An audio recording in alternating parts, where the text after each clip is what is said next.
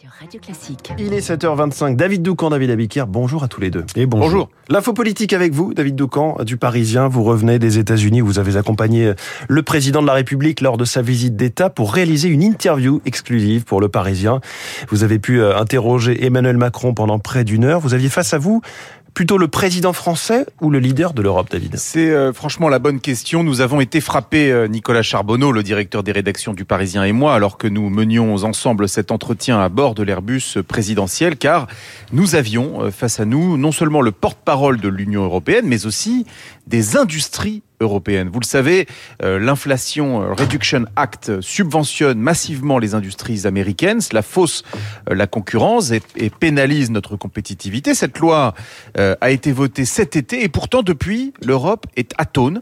Pourquoi? Parce qu'elle met trop de temps à fixer une ligne. Alors qu'a fait Emmanuel Macron aux États-Unis? Il a parlé fort et sans attendre.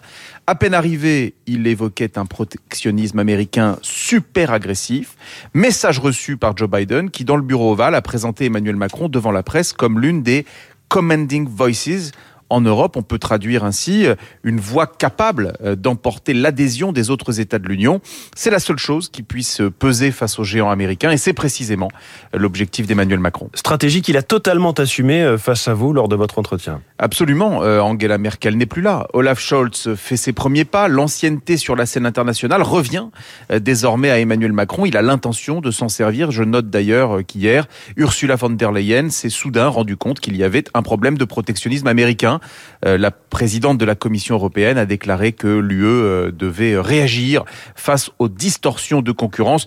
Il est euh, en effet euh, plus que temps. Et c'est précisément euh, ce que demande Emmanuel Macron dans Le Parisien, où il déclare qu'il faut un Inflation Reduction Act européen. Cela veut dire que nous aussi, nous devons investir et pourquoi pas subventionner nos industries afin de restaurer leur compétitivité. Emmanuel Macron a conscience des faiblesses et des lenteurs de l'Europe, mais son idéal européen est intact parce qu'il est, à ses yeux, le seul et unique chemin si la France et l'Union européenne veulent continuer à prospérer face aux deux superpuissances, États-Unis et Chine. La France ne peut pas mener le combat toute seule, mais elle peut assumer son rôle de leader de l'Union, réveiller une Europe qui n'a plus le droit de s'assoupir, c'est le projet du président français. Merci beaucoup David Doucan, l'info politique tous les matins sur Radio Classique. David Abiker, les titres euh, de la presse avec à la une une finale et un quart de finale. La finale, c'est celle qui oppose Bruno Retailleau à Eric Ciotti pour la présidence des Républicains, rapidement évoquée en une du Figaro ce matin. Totalement éclipsé par le quart de finale qui attend la France après sa victoire hier face à la Pologne. Début d'ivresse pour le Parisien aujourd'hui en France. L'équipe ose God Save Notre King avec photo de Mbappé dans les bras de Giroud. Ailleurs, c'est la crise énergétique. Énergie renouvelable, Macron mise sur la gauche pour accélérer l'installation d'éoliennes. Électricité, les entreprises face aux menaces des coupures. C'est la une des échos. Pour Libération, ces coupures d'électricité.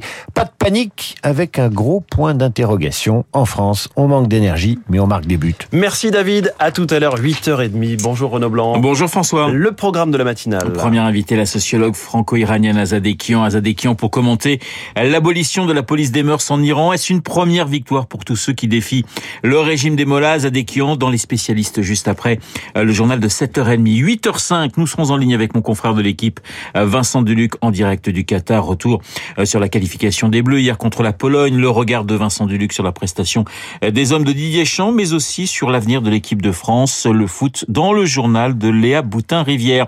8h15, Guillaume Durand recevra Nicolas Charbonneau, directeur de la rédaction du Parisien aujourd'hui en France, et Christian Macarian, spécialiste des questions internationales sur notre antenne, l'Ukraine, mais aussi le voyage d'Emmanuel Macron aux États-Unis, les stars de l'info. Dans trois quarts d'heure, comme tous les lundis, vous retrouverez Luc Ferry. Luc dans Esprit Libre, Esprit Libre, juste après la revue de presse de David. Mais tout de suite, la météo.